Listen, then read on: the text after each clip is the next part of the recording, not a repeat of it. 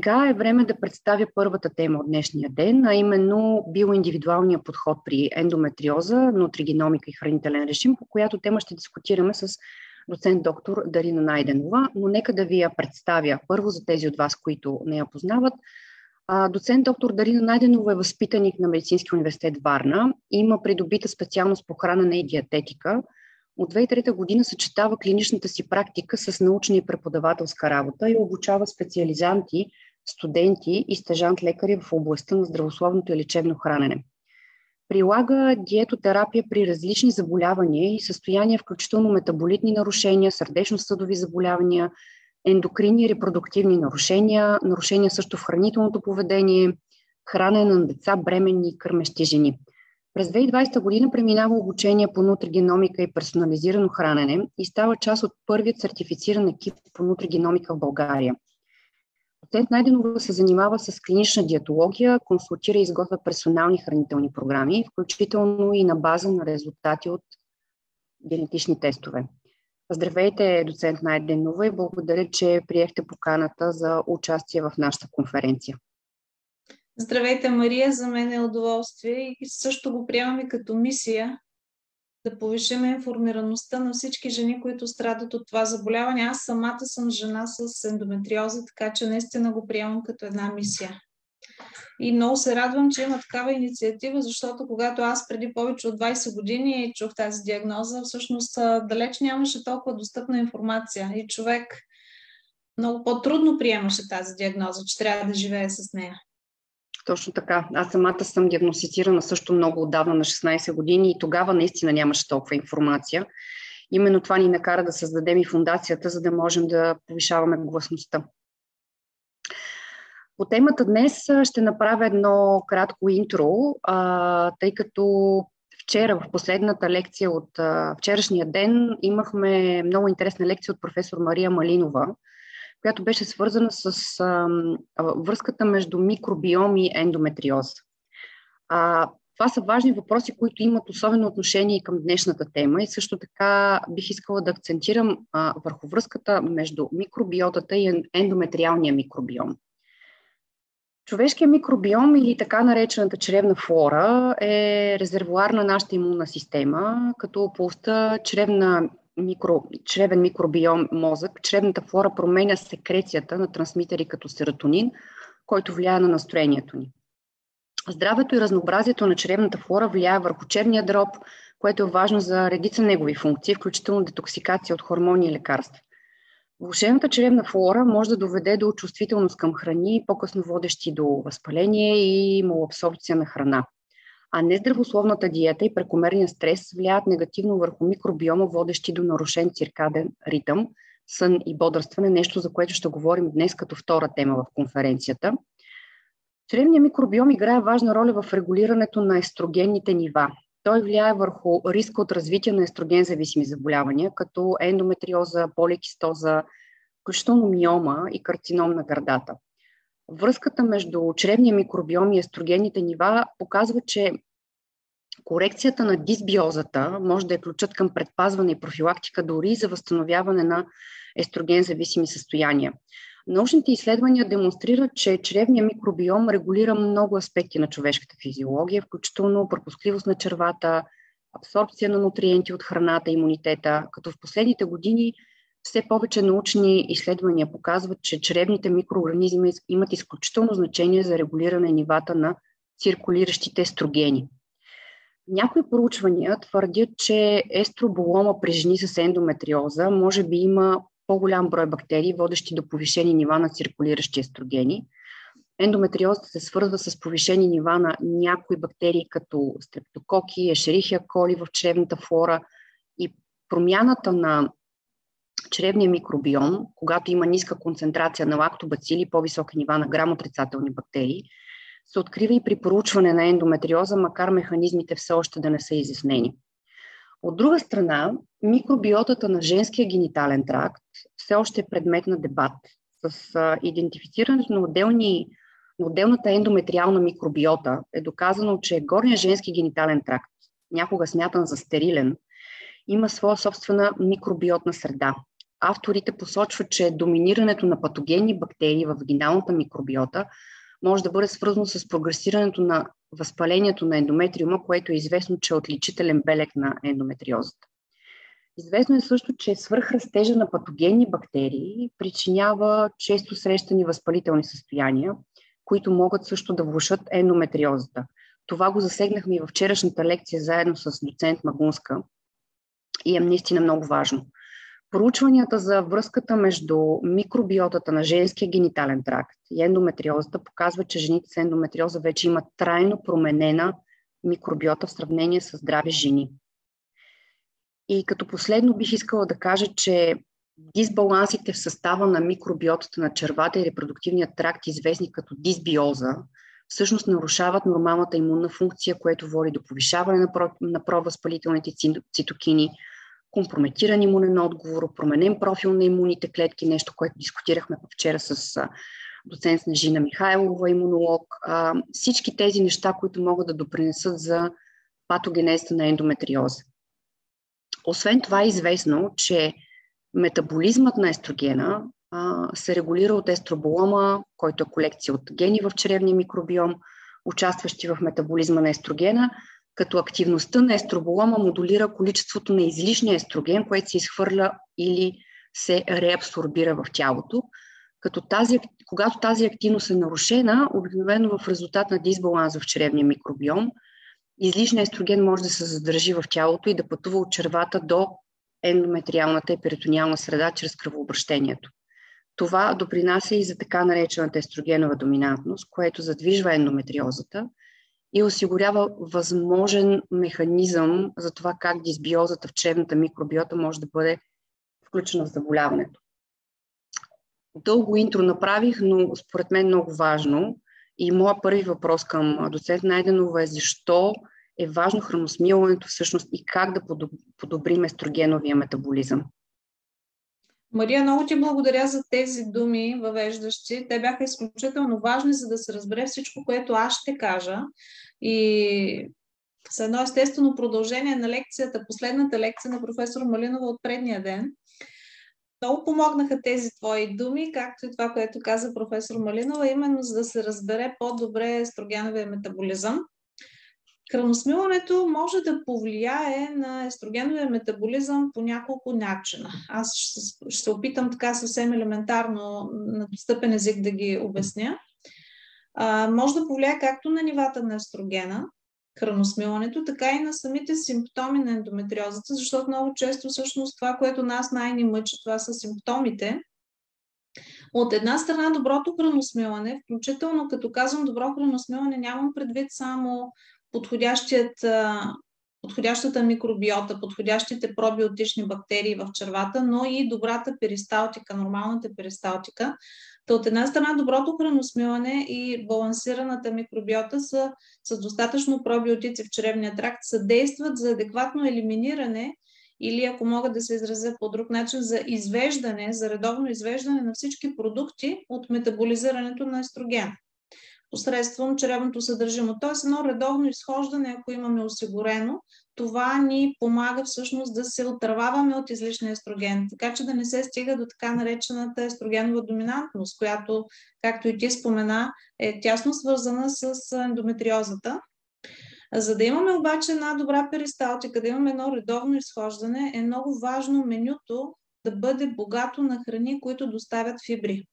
Или още думичката, която можем да срещнем, която често се използва вместо растителни фибри, това са влакнини или баластни вещества. Основно това са целулозата, лигнините, пектина, бета-глюканите.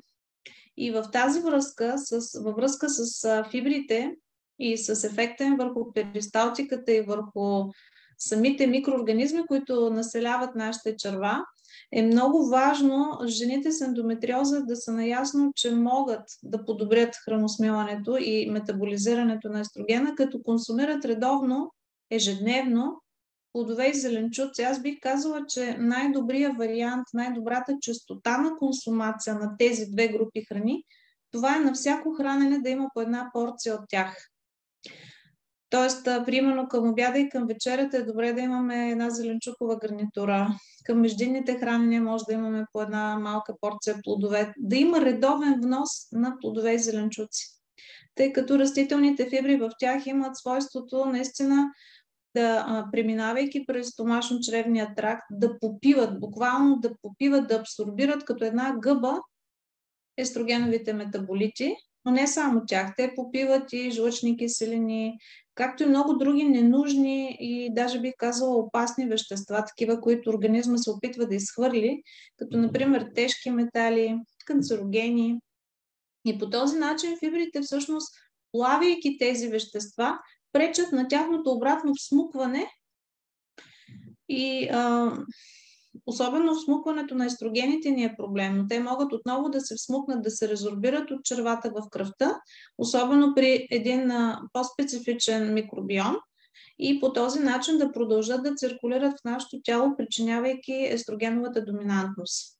Крайна сметка фибрите съдействат за устраняване на всички тези ненужни вещества посредством стимулиращия им ефект върху чревната перисталтика, тъй като има ли много фибри в нашата храна, това ускорява изпразването на червата. По-кратко време престояват тези метаболити в червата и шансът те да се изведат на време, преди да бъдат резорбирани, е много по-голям. Тук искам да отворя една скоба, защото виждам много често в практиката грешката да се прекалява с фибрите и то най-вече с фибрите от сурови плодове и зеленчуци.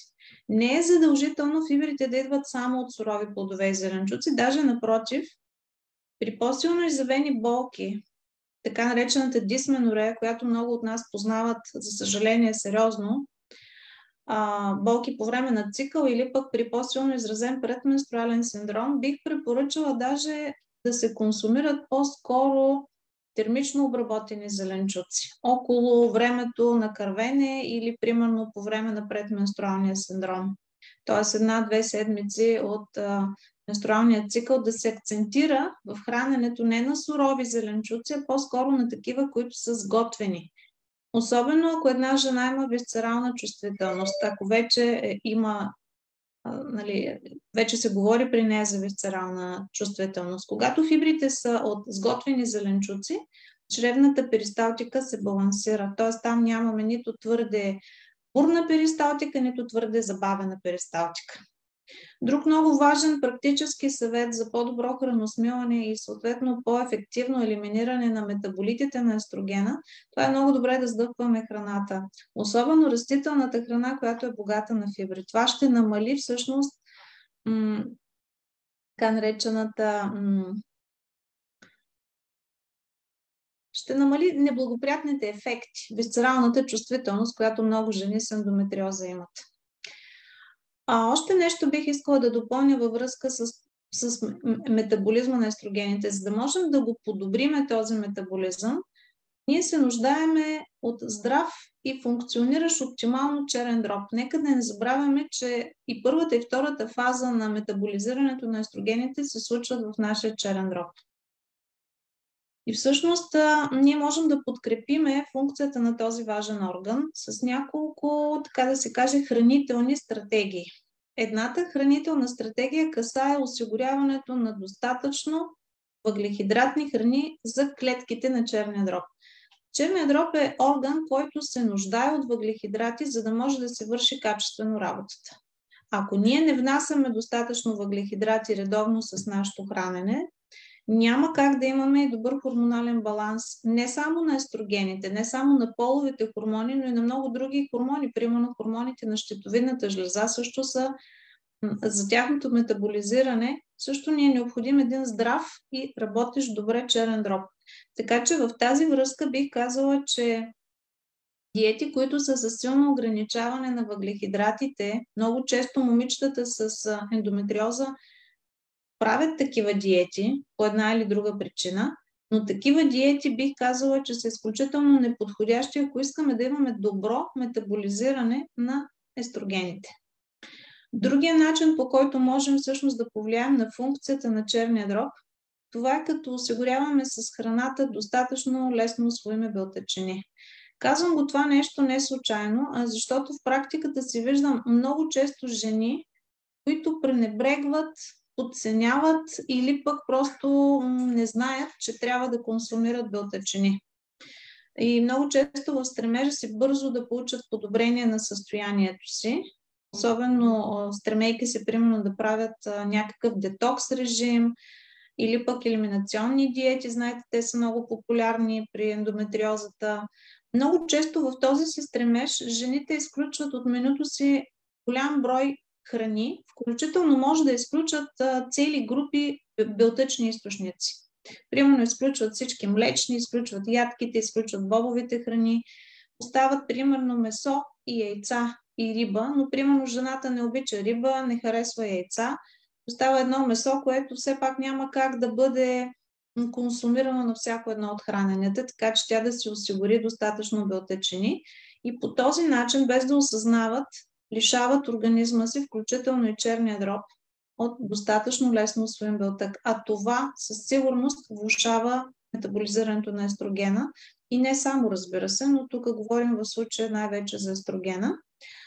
Функцията на черния дроб можем да я подкрепиме, като осигуряваме с модела си на хранене или ако това не е възможно посредством храненето, с някои добавки целенасочено определени витамини и минерали. За оптимална функция и метаболизиране на естрогена, нашият организъм се нуждае от витамин D3, нуждае се от витамин Е, от витамин К2. Витамин С също е изключително важен, за да текат правилно процесите на, на метаболизиране на естрогена. А по отношение на минералите се нуждае нашия черен дроб най-вече от магнези, селен и от цинк. Но аз мисля, че по-нататък също ще стане въпрос за някои от добавките и може би там да обсъдиме да. мястото им. И бих казала, че в крайна сметка, за да се подобри метаболизирането на естрогена, женски организъм се нуждае от едно разнообразно хранене, което включва повече разнообразни, естествени и нерафинирани продукти. Примерно плодове, зеленчуци, за които вече казах, но също така пълнозърнести храни, също са богати на фибри, то неразтворими, т.е. такива, които ще ни помогнат да, да изхвърлим излишния естроген. Бих казала също това меню е добре да съдържа повече риба, повече морски дарове, яйца, тъй като всичките тези храни, освен че доставят фибри, те съдържат и много антиоксиданти, съдържат и мазнини с противовъзпалителен ефект. И говорейки обаче за плодове и зеленчуци, ми се ще тук да обърна внимание, че има няколко групи, които са особено препоръчителни да се консумират редовно от момичета, при които имаме някакъв проблем с метаболизма на естрогените, включително при ендометриоза. Така че ако ми позволиш, Мария, просто една от скоба да отворя. Да. Особено полезни се оказват за подпомагане на функцията на черния дроб и за метаболизирането, за детоксикирането на излишния естроген, зеленчуците от семейство кръстоцветни. Предполагам, че почти всички знаем кои са те, но все пак нека да ги обобщиме.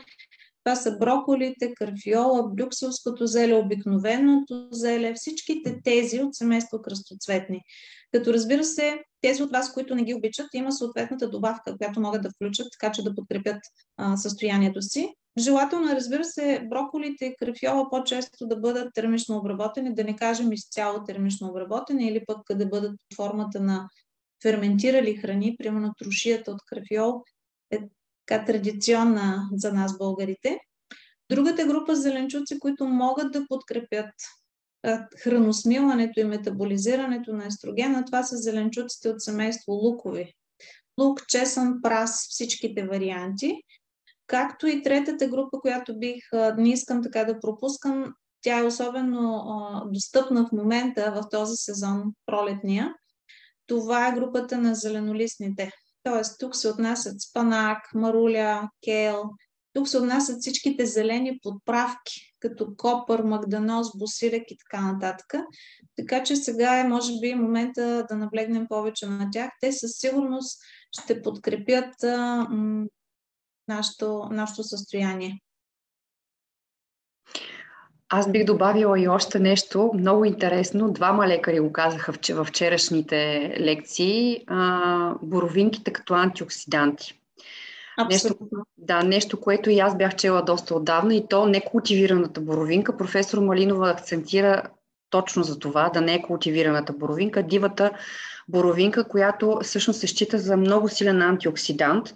А доцент пък Магунска вчера обясни, че при ендометриоза има много, много сериозен оксидативен стрес на ниво клетка и тя също препоръча да се акцентира върху антиоксиданти. Абсолютно точно така е. Всъщност всичките тези зеленчуци, за които стана въпрос, както и боровинката, те са естествен източник на антиоксиданти.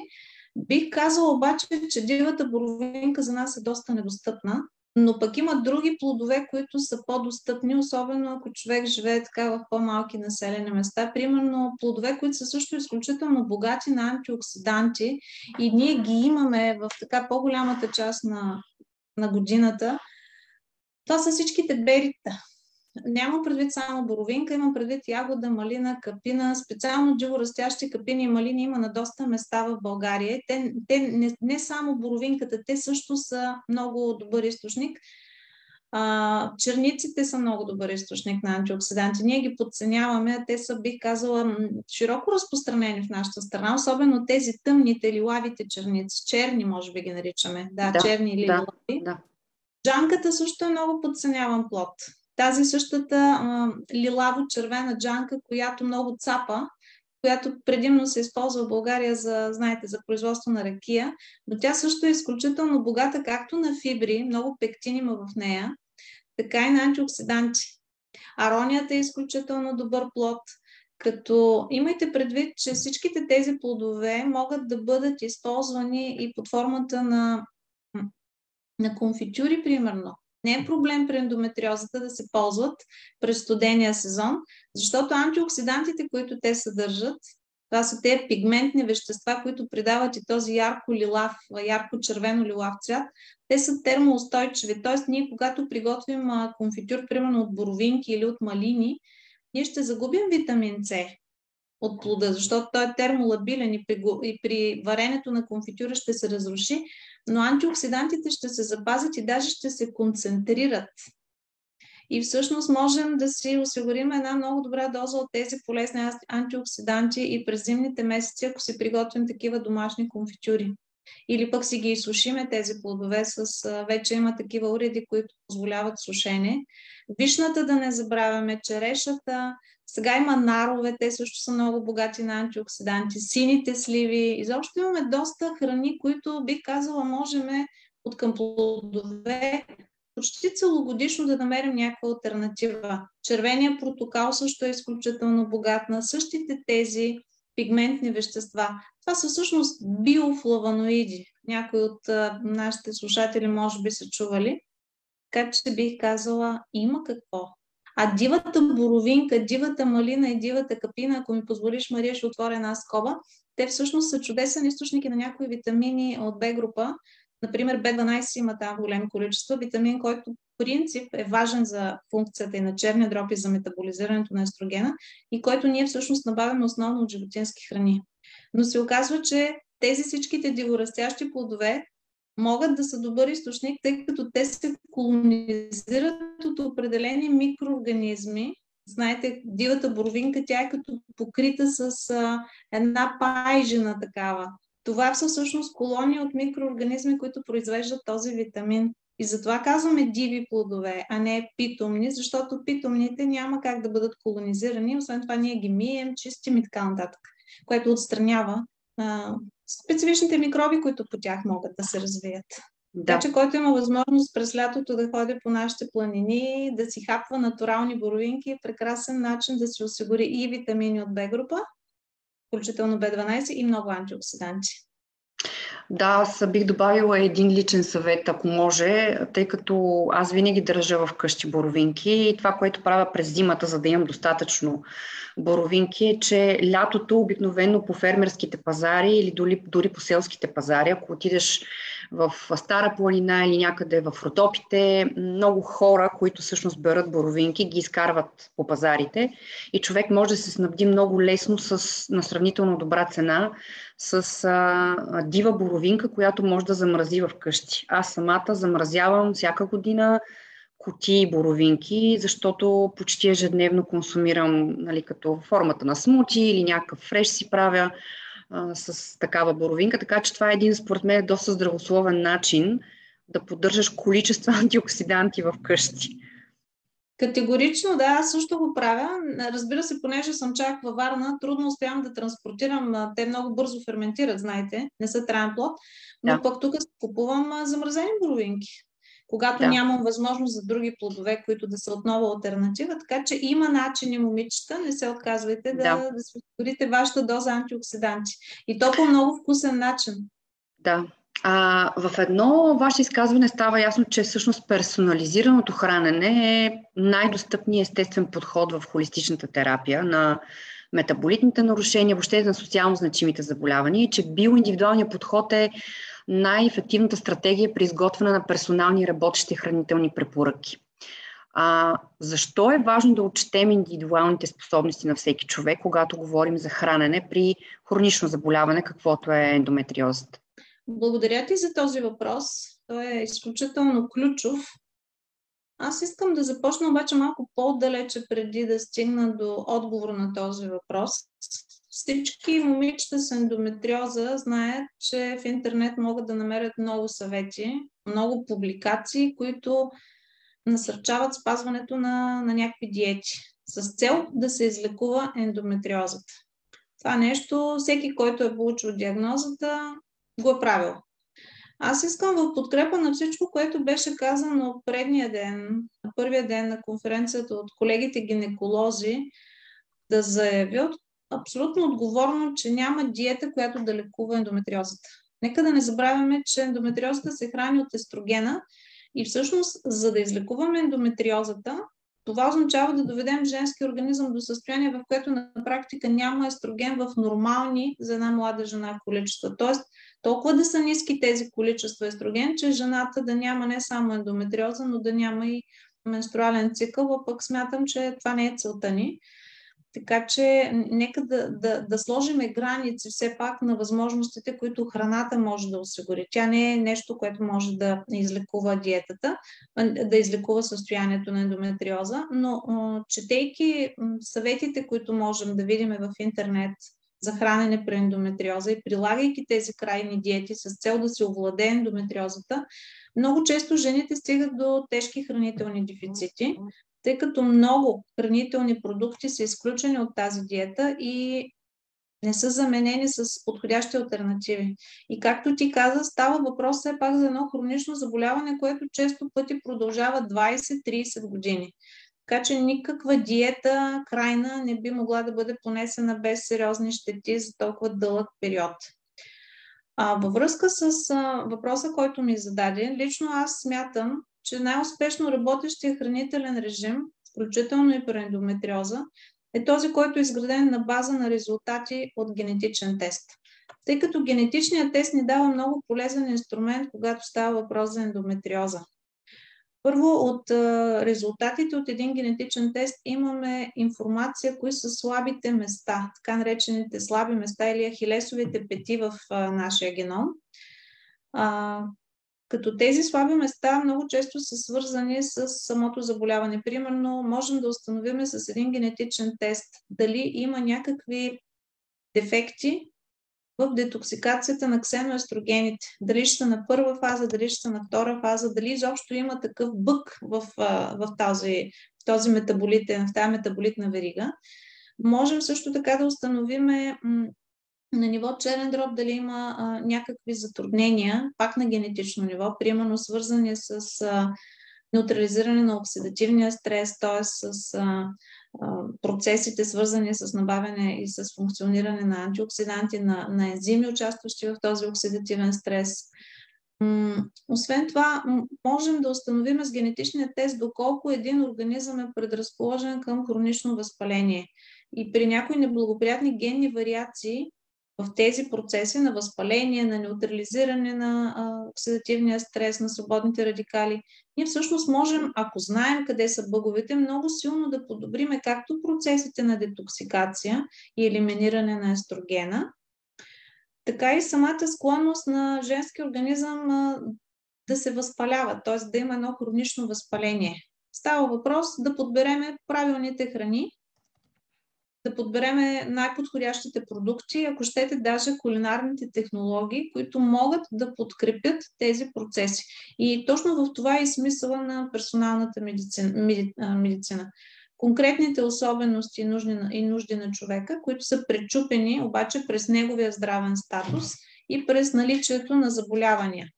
И съответно да се даде акцент върху определени храни и продукти. Сега има го и моментът с поносимостта на генетично ниво на конкретни храни и вещества. Примерно на генетично ниво ние сме безкрайно различни, когато става въпрос за толериране на кофеин, на лактоза, на глутен, на желязо. Тоест, това също е важно да се съобрази, особено в случаите, когато има тежко хронично заболяване с една голяма давност, каквато е ендометриозата.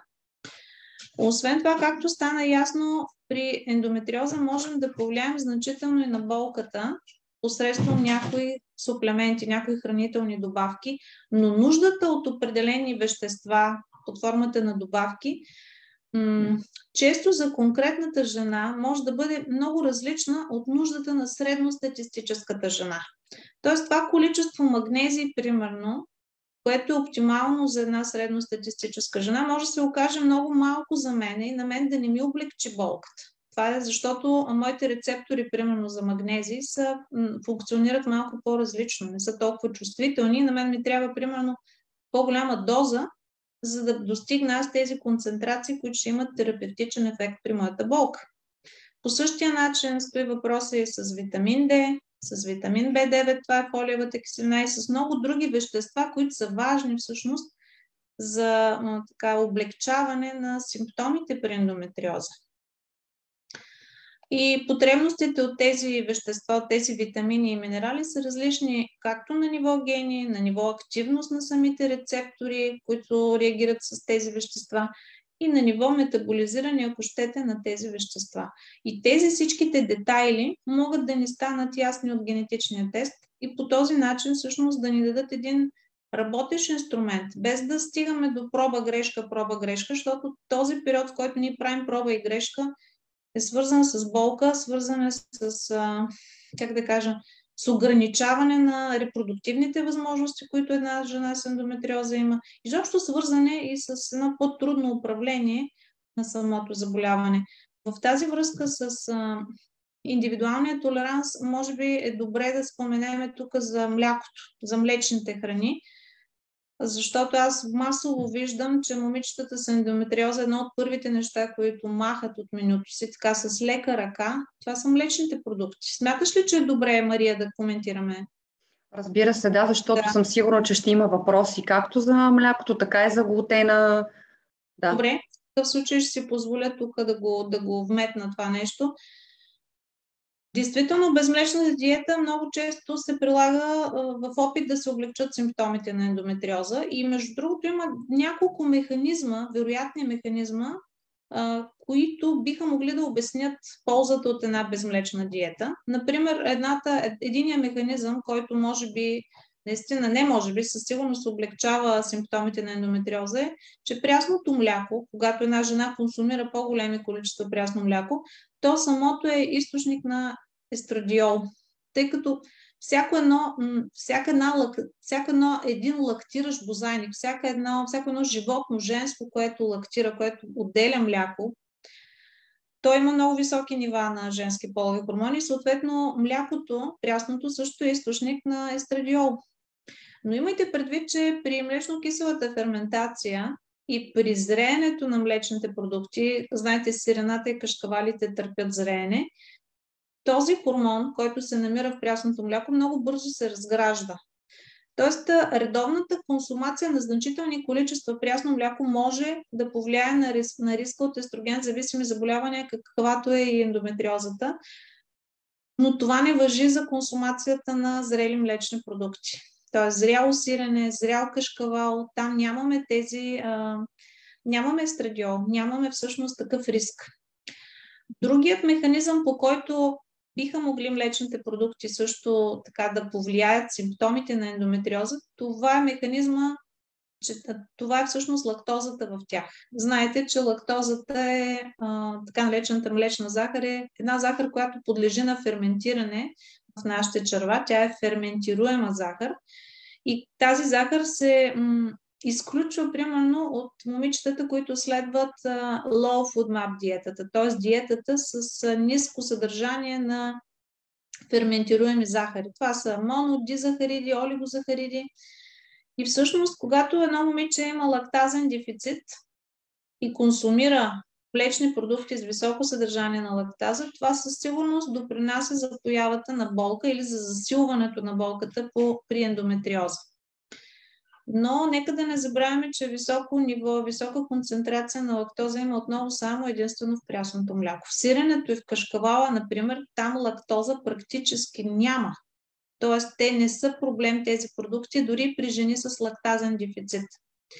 И третото нещо, което е важно да знаем, говорейки за рискове от консумация, отново предимно на прясно мляко, искам да подчертая, е, че прясното краве мляко съдържа специфични белтъци. То съдържа А1 казин и бета-казоморфин. Бета-казоморфина и А1 казина биха могли при определени условия, при определени обстоятелства да повишат чревната пропискливост и по този начин да провокират едно засилено възпаление в нашия организъм. Освен това, бета-казоморфина е доказано, че може да изграе ролята на хистаминов либератор. Т.е. той сам по себе си може да провокира възпаление. А хистамина също стимулира освобождаването на естроген в яйчниците. Т.е. завъртаме го колелото и няма как да не се засилят наистина симптомите. Така че това са механизмите, по които консумацията на прясно мляко може да доведе до засилване на болката при ендометриоза. Но отново повтарям, това въжи в най-голяма степен за прясното мляко и в много по-малка степен въжи за ферментиралите млечни продукти. И трябва да ви кажа, че аз съм търсила, но до момента не съм намерила нито едно проучване, което да доказва, че млякото и сиренето имат изобщо някакъв ефект върху риска от появата на ендометриозата. Те не са свързани с този риск. Но до голяма степен прясното мляко може да доведе до, по, до по-изявена симптоматика при ендометриозата. М- нека а, да не забравяме, да. Да, а, тъй като каза прясно мляко и тук веднага пристигат въпроси в чата, що се отнася до киселото мляко, вече какъв да, е да. При киселото мляко имаме много по-добър толеранс, особено ако става въпрос за кисело мляко, което е козе или е овче или е биволско, тъй като в тези другите три вида млека, които споменах, тези ги има на нашия пазар, нали? Сега той кобилишкото е хубаво, ама нямаме такова. Да. Тези всичките трите другите млека, козе, овче и биволско, всъщност те имат една особеност. Те не съдържат бета-казоморфин, т.е. те много по-малка степен биха могли изобщо да провокират възпаление в нашия организъм. Така че аз съм за консумацията на кисело мляко а, и то, особено ако можем да консумираме някои от тези други три животински вида кисело мляко. И бих искала също така да спомена, че имаме и много големи различия в генетичния толеранс към групата на млечните храни. За разлика от много други народи по целия свят, в нашата балканска популация традиционният модел на хранене е довел в рамките на много поколения назад, знаете, векове назад, до селектиране на такива гени, които определят едно много добро освояване на млечните храни, но пак казвам, млечни храни предимно от козе и овче происход. Точно тези, които не съдържат всъщност казоморфина. Така че лично аз не бих препоръчала универсално на всяка една жена с ендометриоза да изключи всички млечни храни от менюто си. Още повече, че тези храни са много добър източник на биодостъпен калций. Те набавят също така витамин А, витамин Д, витамин К. И не на последно място, ферментиралите млечни продукти са всъщност наши естествен източник на пробиотици. Същите онези, дето ни помагат излишният естроген да го елиминираме по-бързичко. Особено ако става въпрос за жени, при които има висок риск от намалена костна плътност. А пък а, нека не забравяме, че по-голямата част от жените с ендометриоза с повишен риск от остеопороза, едната причина за това е по-бързо изчерпващия се яйчников резерв, а друга причина това е евентуалната хормонална терапия, на която те се подлагат. Но така или иначе, когато имаме повишен риск от ендометриоза, всички тези съставки, на които ферментиралите млечни продукти са чудесен източник. Те ни трябват, ако имаме повишен риск от остеопороза. Така че, ако трябва да обобщя, ако, особено ако генетичните резултати показват, че няма повод да се избягват млечните продукти, аз лично бих посъветвала жените с ендометриоза да консумират козе, биволско или овче, зряло сирене, кашкавал и кисело мляко. Прясното мляко не е ящо изобщо, независимо от какъв происход е. Да, много, много изчерпателна информация, наистина. Искаш ли да поговорим и за а, глутена? Може би малко да, да това е другата тема, която исках да зачекнем, тъй като много жени да. казват, че имат установена глутенова непоносимост или лактоза непоносимост, т.е. как да. са нещата с глутена и въобще, окей, генетичните тестове могат да покажат някаква предиспозиция, но понякога са нужни а, последващи изследвания, за да се установи. Точно така. Точно така, всъщност генетичните тестове ни показват доколко ние имаме риск да, ня... да не толерираме глутена. И всъщност, ако се окаже, че имаме действително висок риск на база на нашите гени, това, което бихме могли да направим са няколко неща. Едното нещо е да наблюдаваме оплакванията ни. Ако те се засилват, ако изобщо имаме оплаквания при консумация на глутен, това, което бих посъветвала е да се направят специфичните имунологични тестове, които вече във всяка една лаборатория в България могат да бъдат направени. И всъщност, ако се окаже, че има антитела срещу глутена, това неминуемо означава, че той трябва да бъде изключен от менюто. Тук изобщо няма какво да спорим. Ако обаче нямаме всъщност така лабораторно потвърждение за, за този проблем, това, което бих посъветвала жените, е да се наблюдават наистина и да ограничат глутена. Т.е. да го сведат до минимум, ако имат симптоматика. Защото, между другото, за да, за да минем на абсолютно безглутенова диета, това е доста тежичко. Доста тежичко, доста ангажиращо е, но много често се стига до облегчаване на симптомите, даже ако той се минимализира глутена защото за него е доказано, че може да, да, да засили, да повлияе възпалението и съответно болката по ендометриоза. Но дори да нямаме а, така генетичен момент, с генетичен конфликт с глутена, ако ние имаме една повишена чревна пропускливост, тогава може да се появи една временна, транзиторна глутенова непоносимост. А всъщност много често при м- при ендометриоза се установява, че има и а, чревна, повишена чревна пропускливост. За съжаление. Иначе за българската популация вродената непоносимост към глутена, вродената алергия към глутена, така наречената целиакия, тя не е честа. Може би между 1 и 3% от населението. Имайте предвид, че около между 7 и 10% от населението в световен мащаб има, говорим за жените, извинявайте, в световен мащаб имат ендометриоза. Тоест, а, нямаме пряка връзка между тези жени, които са с, с глутенова непоносимост или столиакия и тези, които страдат от ендометриоза. Но всъщност ние нямаме информация каква част от жените с ендометриоза не страдат, страдат пък от повишена чревна пропускливост. А има ли повишена чревна пропускливост, е добре глутена да се изключи, докато червата се заздравят, докато се възстанови нормалната пропускливост на чревната лигавица. Така че това е нещо, което можем да решиме индивидуално при всяка жена. Има ли нужда тя да бъде изключен глутена или може да си позволи все пак да яде продукти, които го съдържат. Защото пък ако изключиме глутена и не го заместим с подходящи альтернативи, едно от, един от рисковете, които възникват е тази жена да не може да си осигури достатъчно фибри, защото, примерно, продуктите богати на глутен, пълнозърнестите храни, те са и много добър източник на фибри. И също така намалява и вноса на някои витамини от Б група, изключвайки примерно пълнозърнестите храни, като примерно пшеница, ръж и така нататък. Но има начин това да се направи деликатно, интелигентно, без да се стигне до хранителни дефицити. Ако се налага. Да, абсолютно съм съгласна, защото при мен, както се установи с генетичен тест, аз имам м- м- така нужда от повишен внос на, група, на, вита, на витамини от групите Б.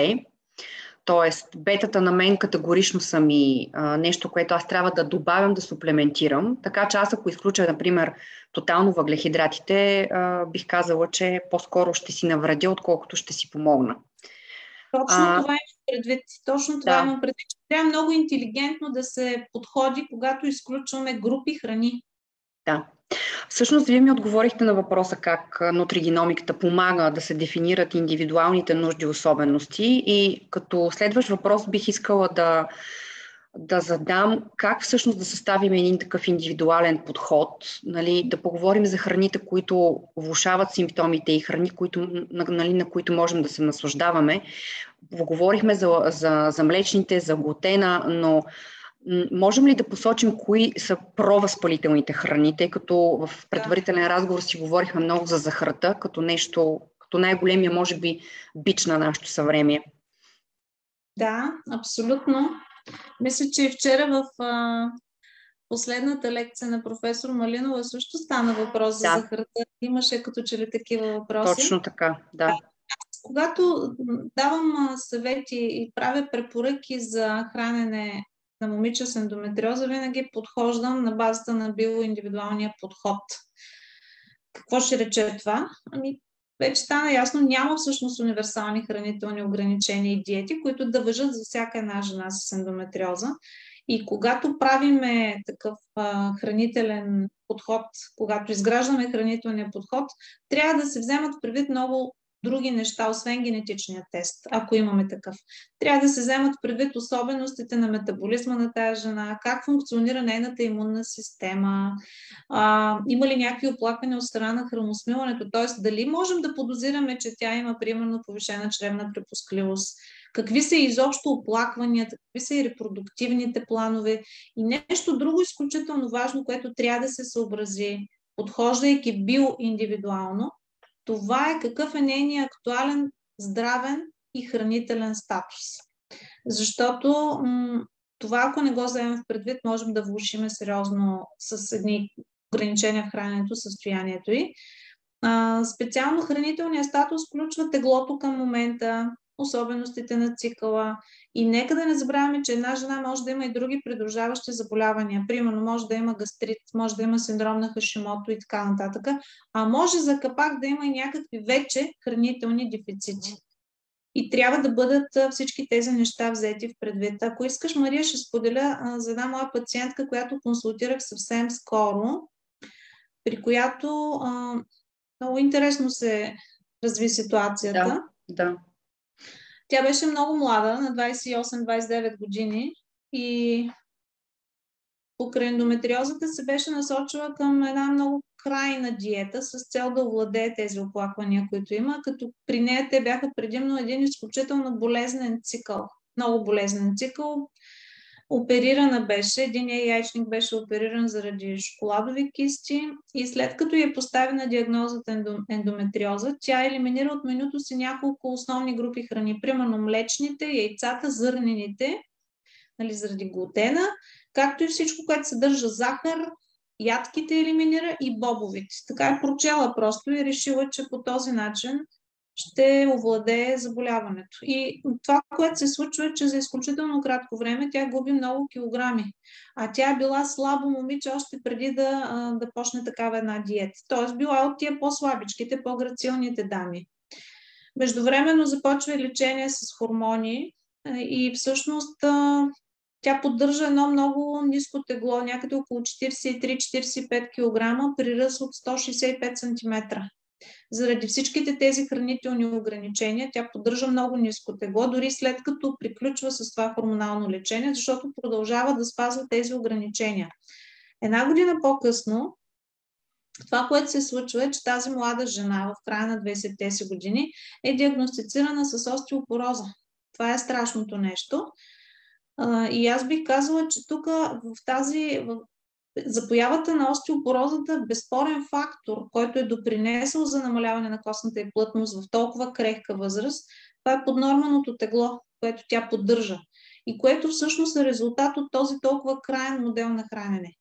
Ако при ограниченията в храненето бяха взети в предвид нейното актуално тегло, т.е. че тя поначало си е доста слабичка, на тази жена, ако беше взето в предвид това тегло, нямаше да се стигне до толкова ниски килограми. Тоест, дори да се изключат някои храни, могат да се увеличат други и да се намерят подходящи альтернативи, включително альтернативи и на калориите, които тя не е приемала. И ако беше приложен биоиндивидуалния подход, тя нямаше днеска да се бори освен с ендометриоза и с остеопороза. И още нещо искам тук само да добавя, че тя дойде при мен с току-що направен генетичен тест.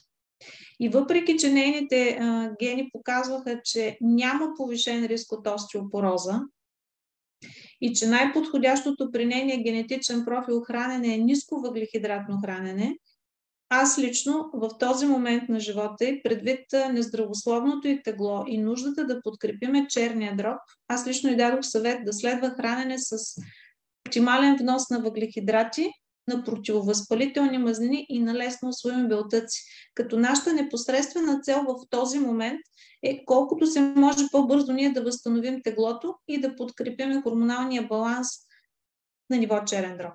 Така че мисля, че този пример е много така подходящ, много за да стане ясно всъщност биоиндивидуалният подход колко е важен. Независимо от това какви изследвания имаме, независимо от това какви резултати имаме, ако ние не се съобразиме с актуалния хранителен статус и с заболяванията, които една жена има, другите, другите заболявания, ние всъщност можем да навредим.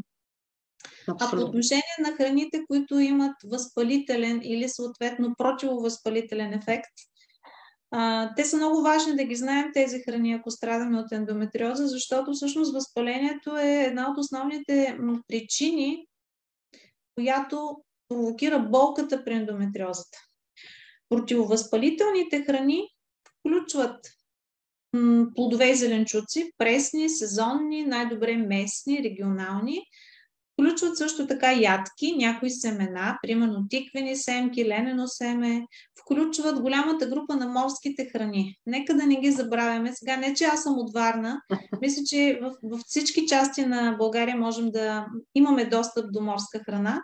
Рибата, морските дарове, това са много мощни противовъзпалителни храни. Като разбира се, винаги съветвам пациентите, независимо дали с ендометриоза или с някакво друго заболяване, в което важен момент е хроничното възпаление, да търсят, да се стремят да консумират риба, която е дива, а не а, от рибарници, не от аквакултури, тъй като един от основните фактори, които допринасят за противовъзпалителен ефект при яденето на риба и на морски дарове, това е мазнината, която те съдържат. Те съдържат мазнини от групата на N3 или омега-3, а всъщност концентрацията на тези мазнини е най-висока в дивата риба. Като дивата риба, тя не я синтезира сама тая мазнина, тя я натрупва по хода на хранителната верига, като еде съответно предшественици нейни. Омега-3 мазнините се синтезират от фитопланктона, и от планктона всъщност. И после дребните рибки го консумират, пък едрите риби изяждат дребните риби и така се кумулира. Други мазнини, които имат противовъзпалителен ефект, това са някои масла. На първо място слагаме зехтина. Зехтина е богат на олеинова масна киселина, за която е доказано, че има противовъзпалителен ефект. Тя и много други ползи има за здравето, но в нашия случай при ендометриоза всъщност целиме най-вече този ефект, противовъзпалителния. Авокадото също съдържа тази полинова масна киселина, така че то също е добре, когато го имаме, когато ни е достъпно да го включваме в менюто като един противовъзпалителен плод. Тиквените семки, тиквеното масло. И нека да допълня, че има и някои подправки, които имат много мощен противовъзпалителен ефект и ние можем редовно да ги, да ги включваме в нашото меню. Примерно такива са всичките зелени, за които вече стана на въпрос, като копър, магданос, джорджен или гюзън в някои краища на България, така му казват, босилек, риган, целина. Това са все много ценни подправки с противовъзпалителен ефект. Луковите растения, куркума, кимион, черен пипер, джинджифил, това са все противовъзпалителни а, подправки, които можем да ползваме. А, за антиоксидантите мисля, че стана въпрос. А. Важно е също така да имаме и повече магнези, отново с а, противовъзпалителен ефект, но той, освен всичко друго, и отпуска гладката мускулатура. Т.е. когато имаме спазми при ендометриоза, можем да ги облегчиме с консумация на храни богати на магнези. Мисля, че вчера и професор Малинова говори за така наречената ретроградна менструация. Специално магнезия може да повлияе ретроградната менструация и по този начин да намали симптомите на ендометриоза.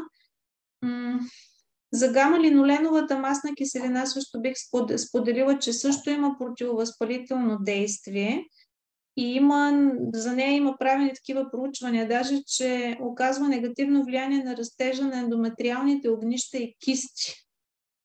Така че би могла тя обаче по-скоро като хранителна добавка да се използва. Алфа-липоевата киселина също има противовъзпалителен ефект. И едно вещество много ценно, нека да не го забравяме, то като хранителна добавка по-скоро можем да използваме. Това е дииндолил метана или още известно като дим. То е с много мощни противовъзпалителни свойства. Намалява болката, подпомага естрогеновия метаболизъм на ниво черен дроб, подпомага извеждането на излишния естроген и естествен източник на това вещество. Това са зеленчуците от семейство кръстоцветни, като зеле, броколи, карфиол и така нататък. Обаче нека да не забравяме, че го има и в някои билки. Примерно кардамона, чай от кардамон също съдържа дим. Така че може дима да се използва като хранителна добавка, може да се изяжда, може да се изпива, варианти имаме много. И нека да кажа само няколко думи, че може би напредне времето за храните, mm-hmm. които пък засилват възпалението, т.е. тия, които имат проинфламаторен ефект и всъщност засилват и болката. Примерно червено месо, ако се консумира много, в големи количества, два или повече пъти на ден, и то най-вече преработено червено месо под формата на колбаси, на местни деликатеси, то може да засили тези оплаквания. А, трансмазнините, които идват най-вече от рафинираните сладкарски и тестени изделия, както от имитационните млечни продукти, това са маргарините масла, с които се заместват другите полезни мазнини, също могат да засилят възпалението. Всички въглехидрати, които са рафинирани по типа на бяло брашно, по типа на много захар, изобщо всякакви такива бързи въглехидрати с висок гликемичен индекс също могат да доведат до високи нива на инсулин и оттам съответно да стимулират възпалението. А самия инсулин стимулира и разрастването на маточната лигавица, респективно той стимулира и, а, разви... и разрастването на огнищата на ендометриоза. Така че един модел на хранене, в който преобладават рафинирани въглехидрати, може да засили симптомите и даже прогресията на ендометриозата.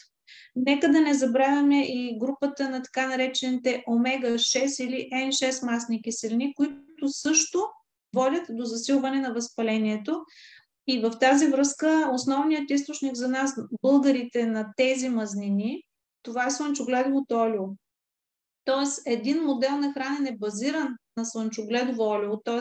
меню, в което навсякъде слагаме слънчогледово олио и в готвените ястия и в салатите, може също да бъде фактор за развитие на възпалителен процес и да стимулира симптомите на ендометриоза. Така че в тази връзка аз бих посъветвала жените с ендометриоза по-малко олио да ползват в кухнята си и много по-често зехтин да ползват. Имайте предвид, за зехтина малко се спекулира едва ли не, че само за сурови салати става. Зехтина да, това, ми, устойчива... това исках и аз да попитам. Зехтина всъщност е мазнина, която е много устойчива до 160 градуса температура. Загряване до 160. Сега като се замисли, всяка една домакиня знае, примерно, че супите и яхниите, които традиционно ние готвим, супите се варят на 100 градуса максимум. Тоест не е никакъв проблем в супата да сложиме зехтин, или пък една яхния, която къкри леко на котлона спокойно. Също там температурата не е повече от стотина градуса в тенджерата. Да не говорим, че в днешно време имаме толкова много други възможности. Примерно имаме slow cooker, имаме съдове, които готвят нали, с по-ниска температура. Не е нужно на всяка цена да ползваме слънчогледово олио, ако имаме една склонност към възпаление и към болка. Така че альтернативи има. Да, абсолютно. А всъщност, тъй като от вчера седи един въпрос от една дама, на който не беше отговорено, и аз този въпрос ми остана да го задам днес към вас, е за полиненаситените мазнини. Да уточним първо кои са полиненаситените мазнини, така наречените пуфа мазнини. Те са няколко групи. Те са да. няколко групи полиненаситените. Значи имаме три групи мазнини най-общо наситени и, полине, и, и ненаситени. Ненаситените ги разделяме на мононенаситени и на полиненаситени. А, мононенаситената мазнина, тя е една единствена. Това е м- олеиновата масна киселина, която се съдържа в зехтина и в авокадото в най-големи количества. Мисля, че за нея стана ясно. Тя също да. е ненаситена мазнина. А полиненаситените са няколко различни класа. Имаме N3, е, имаме N6, имаме N9, няколко различни класа са. N3 мазнините са тези, които всъщност са противовъзпалителни и които ги има всъщност в дивата риба, има ги в някои масла, примерно лененото масло, има ги в орехите и в някои а, растения също ги има. Примерно а, в тученицата има значителни количества N3 масни киселини, които, пак казвам, са с противовъзпалителен ефект, т.е. те овладяват, намаляват възпалението.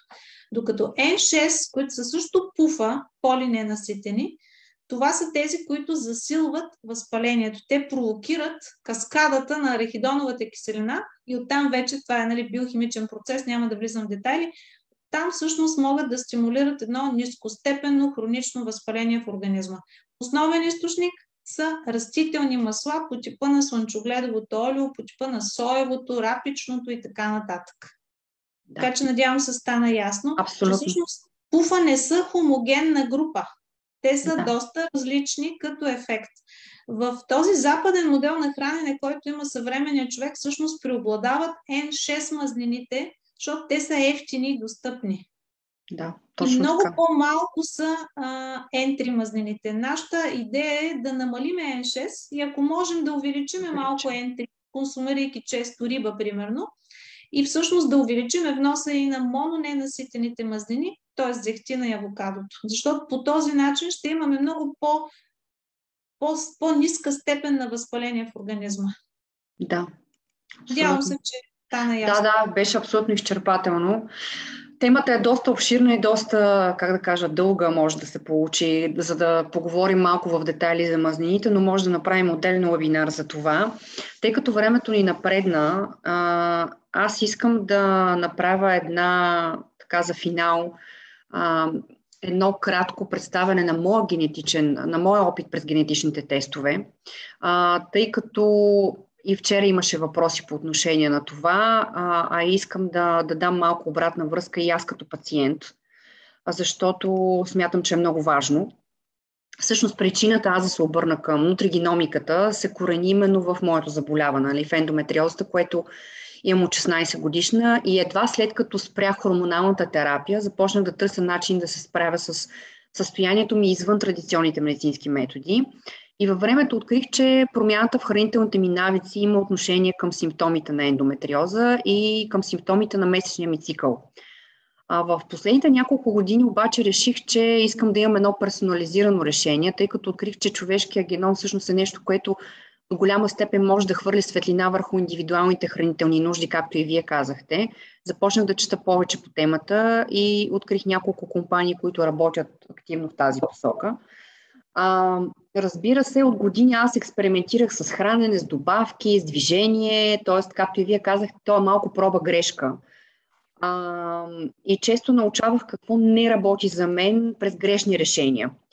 В някакъв момент реших, че експериментите трябва да спрат и да взема по-интелигентно и така science-based решение, което да ми даде цялостен поглед върху диагнозата ми, върху ще моето ДНК.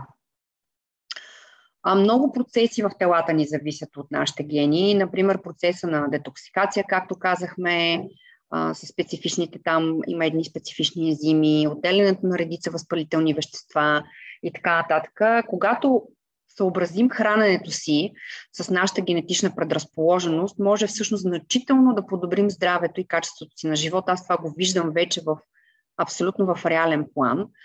Ам, редица хранителни вещества и добавки, като омега-3, за които нали, споменахме, дим, сулфофран, резвератрол и куркумин, които аз приемам ежедневно, подобряват всъщност качеството на живот. Но, както стана ясно и от темите в предишния ден, подхода към симптомите на ендометриоза е строго индивидуален и трябва да бъде наистина консултиран с специалист. И тук е редно да кажа, че хората, за хората, които ни гледат, че тъй като вече дойдоха и а, конкретни запитвания в чата, че генетичните тестове са работа на специалистите. Т.е. това е един мултидисциплинарен подход и е редно, ако решите да направите генетичен тест, първо да направите консултация с лекар-генетик или с нутригенетик, за да може той да изготви конкретен индивидуален план, той да ви насочи и да ви каже какъв тест да направите, съобразен с вашите особености и с вашите оплаквания. Това според мен е много важно да, да се разбере. Като ключовото в генетичните изследвания в сферата на нутригеномиката и нутригенетиката е, че те дават всъщност информация за взаимодействието между генома и начина на живот и тази а, информация може да се използва и за превенция на заболявания, за повлияване на теглото, въобще за подобряване на хранителния режим, за суплементацията с добавките, които казахме. А, така че а, аз бих споделила сега в моя личен план, а, без да навлизам твърде много в детайли, при мен се оказаха, че аз имам първо установени големи дефицити на витамин D, а, дефицити на витамин B, т.е. аз имам а, нужда от по-сериозна суплементация на витамини от групите B, D и така нататък, повишен риск от някои заболявания, освен ендометриозата, нарушена детоксикация фаза 2, т.е. трябва да подкрепям черния дроб при всички положения. Аз вече имам установена ендометриозата, така че това беше абсолютно нормално да се появи като проблем. Но и другото, което много силно направи впечатление, всъщност е високия риск от оксидативен стрес при мен. Гените, всъщност, които отговарят за, за това, бяха така с, там нали, има едни означения, които са с едни точки, бяха абсолютно на максимума, което означава, че аз имам много сериозна нужда от антиоксиданти, буквално на ежедневно ниво, за да менаджирам този оксидативен стрес. Това беше новото за мен, което аз не знаех и до което аз не бях стигнала през моя опит. Така че беше изключително важно да, да си коригирам не само хранителния режим, но да си коригирам и добавките, които приемам, начина по който ги приемам и така нататък. А, Бих казала няколко думи за а, генетичните тестове, тъй като вече ни питат в чата хората за тях. Какви генетични тестове съществуват, как могат да помогнат. Всъщност изследват се различни биологични процеси, които ако не функционират добре в съчетание с неподходящ начин на живот, могат да доведат до съответно развитие, влушаване или по-тежко протичане на някои заболявания, нали, детоксикация, казахме, хронично възпаление, здравето на костите, оксидативния стрес, за който аз казах, метилацията, която също е много важна, и чувствителност към инсулин. Реакция към някои храни, непоносимост към лактоза, глутен, кофеин, алкохол. Аз оказа, че, например, не метаболизирам въобще кофеин.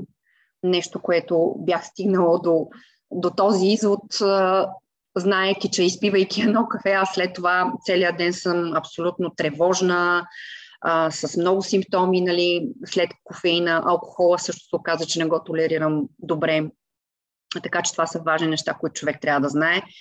А, и също хранителни нужди от определени витамини и минерали, т.е. ако имаш генетичен риск за понижен фолат, холин, витамини от някои групи магнези, цинк и желязо, това също е важно да се, да се отчете. А, за метаболизма на естрогена и детоксикацията, наистина при мен това се оказа казус. Могат да се изследват гени, участващи в биосинтеза и метаболизма на естроген, фаза 1 и 2 на детоксикация. А, като а, важно да кажа, че изследването за метаболизъм на естроген изследва гени, варианти, гени варианти, за които е доказано, че оказват влияние върху това как се метаболизира естрогена. И всъщност се от полза за жени, страдащи от множество състояния, свързани с естрогенова доминантност. То не е само ендометриоза. Реално аз нали, много често съм си мислила, добре, защо да пускам естрогенов панел, като вече си знам, че имаме ендометриоза. Нали? Това с какво ще ми допринесе в крайна сметка като информация, но не е така. Искам да кажа, че всъщност естрогеновия панел дава много по обстойна информация за естрогеновите метаболити и въобще ам, естрогеновата доминантност. И не на последно място а, е много важно да кажа за менталното здраве и въобще устойчивостта на стрес, а, тъй като до, дали неконтролираното ниво на естроген има негативно влияние върху добрия потенциал за устойчивост на стрес е един въпрос, който е много важен. При дами с, въобще както при мен се оказа, с генетични резултати, с такива генетични резултати, е изключително важно да полагат усилия да овладяваме нивата на естроген и нивата на стрес, защото това има голямо, голямо отношение към, а, към състоянието ни. Не случайно, може би, попаднах на на един подкаст преди една седмица, в който се говореше много за нервната система и за устойчивостта на стрес при ендометриоза. И много интересно, терапевта посочи, че при жени с ендометриоза тя започва първо от нервната система. Тя цели първо да подкрепи стресовите хормони, да подкрепи нервната система, след което добавя всичко останало. Нали, Тоест добавки или хранителен режим или така нататък, защото всъщност стресовите хормони са в пряка зависимост с хормоналното ни здраве, т.е. с хормоналния баланс. И това наистина е един много интересен а, подход, за който ние ще поговорим малко по-късно, а, тъй като даже бих казала, че ще направим един отделен вебинар, тъй като той е свързан с един тест в България, който се появи наскоро, който изследва точно метаболити на хормонални, на, на метаболитни такива естроген, прогестерон и разни стресови хормони, за, кое, за които също е хубаво да поговорим. А, така че, да, малко се забавихме във времето, това беше важно да го уточним. А, сега бих задала няколко въпроса, които пристигнаха а, при нас и от чата няколко въпроса. Момент само да ги извадя. Имаше един въпрос, който беше свързан с хашимото и ендометриоза и с, въобще с хранителния режим за двете заболявания, защото много често жените с ендометриоза имат и хашимото. Тоест, това са две заболявания, които често вървят ръка за ръка. Хранителният режим за тези две заболявания може ли да бъде съобразен с тях? Тоест, как въобще да подходим, когато имаме ендометриоза и хашимото?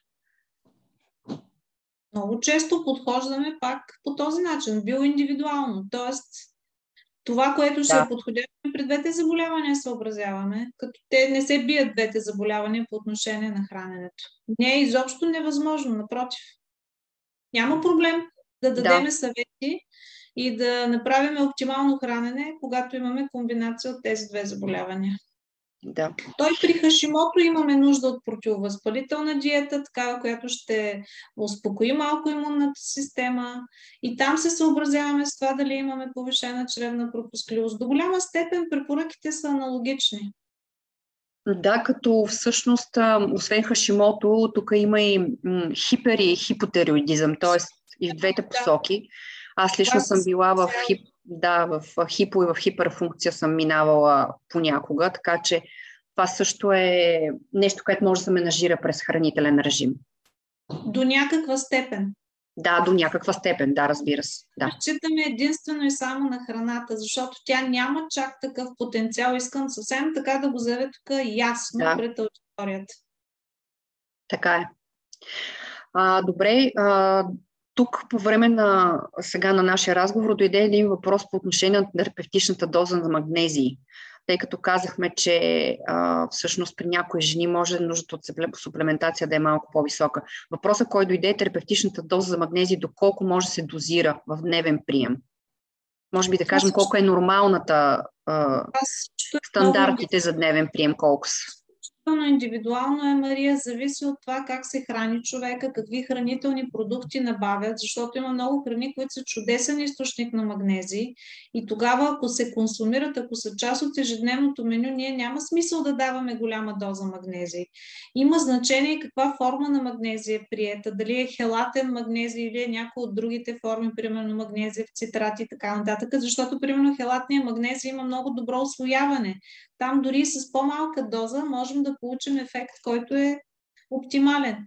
Има и трети начин да дадем магнезия. Не с храна и с добавки, можем примерно под формата на магнезия в гел да го нанесеме, т.е. през кожата, което е един много безопасен начин, между другото, за да не прекалиме с магнезия.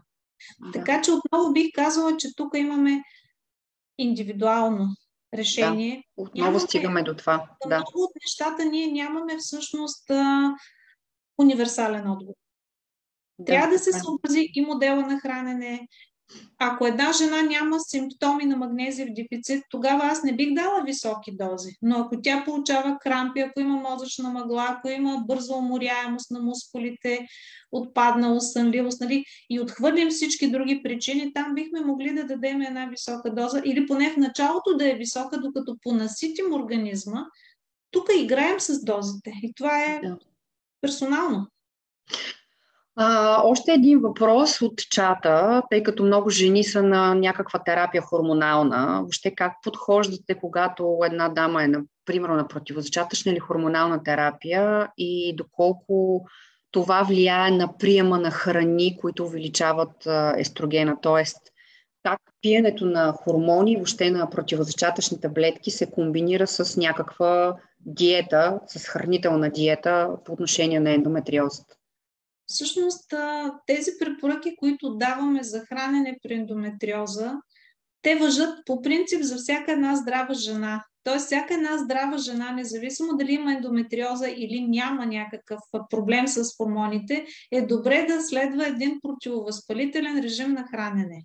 Тоест, отново да има внос на, на достатъчно плодове и зеленчуци, отново да предпочита рибата, яйцата, ферментиралите млечни продукти, пълнозърнестите храни. Това са неща, които бих казала са универсални като препоръка в рамките на едно здравословно хранене. И дали една жена е на хормонална терапия или не е на хормонална терапия, аз при всички положения, ако тя няма някакви стомашно-чревни проблеми сериозни, бих и дала препоръки тези неща да ги консумира. Така че в случая не мисля, че има чак такова голямо значение дали приема хормон или не приема. То приема на хормон по-скоро а, би повлиял към момента симптоматиката, изявите на ендометриозата. Но ако наистина приема, ако приема хормони с цел да се потисне ендометриозата, там трябва да имаме един акцент по отношение на риска от остеопороза. Тоест храненето да осигурява нужните вещества, така че колкото можем да запазим тази костна плътност, и разбира се, това не е достатъчно. Много често ще има нужда такава жена и от добавки, витамин D, витамин К2 и така нататък.